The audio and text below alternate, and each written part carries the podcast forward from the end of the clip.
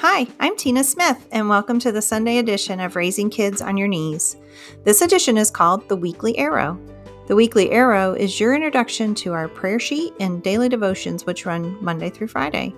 I invite you to spend the next few minutes preparing to pray and parent life into the lives of your children this week.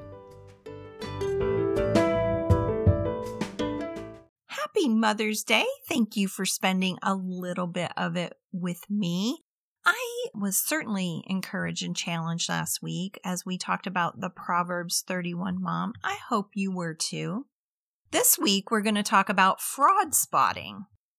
The Bible warns that there are many who will come along and teach things that are contrary to the Word of God. False teaching is anything that is taught that conflicts with the truth that is revealed to us in the Word of God. Many times in the New Testament, we see the hatred Jesus had for false teachers. As parents, we must teach our children how to spot a false teacher in order that they not get duped by the enemy. In 2 Timothy 4 3, we are exhorted, For a time is coming when people will no longer listen to sound and wholesome teaching. They will follow their own desires and will look for teachers who will teach them whatever their itching ears want to hear. Folks, I believe we're already there. I'll be honest, it's nice to hear what I want to hear, but of what benefit is that? I won't grow by only listening to the fun stuff, and neither will you. We have to hear the hard things from Scripture as well as being willing to allow the truths of the Word of God to change us. Otherwise, our Christianity is of no value to us, to anyone else, and even to God. But how do we and our children recognize false teachers who come to build only their kingdom of followers with no regard for the kingdom of God? I, here are five character traits of the false teacher that will help you and your children recognize one. The first thing we see in Titus 1:16 is that a false teacher will claim they know God, but they deny him by the way they live. They are detestable, disobedient, and worthless for doing anything good. A false teacher will claim to know God, but their life will not reflect freedom and victory in Christ. Their lifestyle will be unbalanced and unrighteous. They will say one thing, but they'll live another. A look at the story of the rich young ruler in Mark 10 reveals to us the power of building our own kingdom and what that will have over us. The man in this story thought he was okay because he jumped through all the right spiritual hoops. However, we find that in the end, he wasn't able to give up the kingdom he had built for himself, and he walked away sad. Those who are false teachers are busy building their own kingdom. Rather than Christ being lifted up, they will lift up themselves and their ministry. Unfortunately, in the end, not only will they walk away sad, but their followers will as well. A false teacher's words will draw you away from the Word of God and will be inconsistent with a balanced presentation of it. In 2 Peter 1:16, Peter is clear that the disciples were not making up clever stories.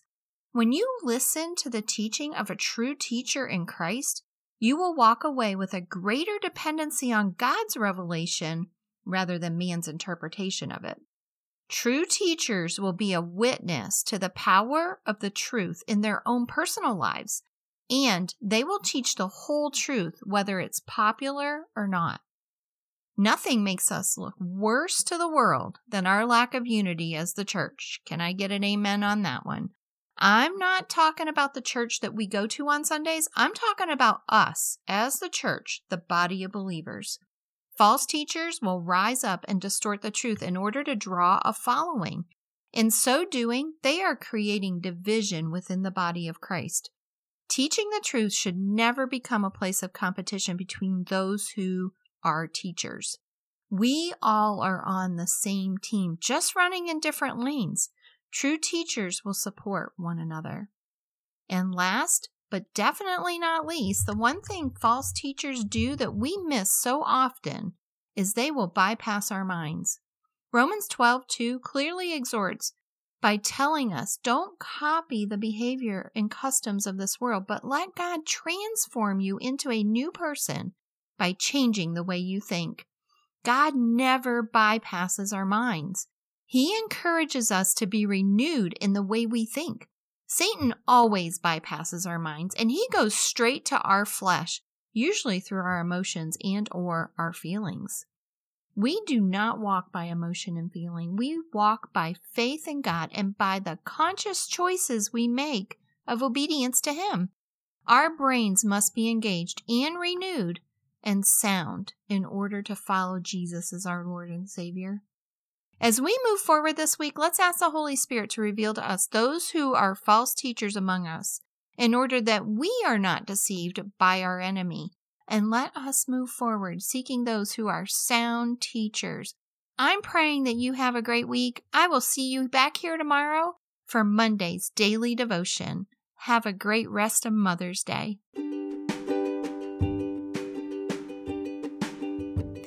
For joining me for this edition of the Weekly Arrow. I'm so glad you're here. Come back tomorrow as we begin this week's daily devotions. You can receive the Weekly Arrow together with this week's free printable prayer sheet in your email when you subscribe to the Raising Kids on Your Knees Prayer Tribe. Simply go to our website, raisingkidsonyourknees.org, to sign up and join a growing global community of prayer warriors who pray daily for their children.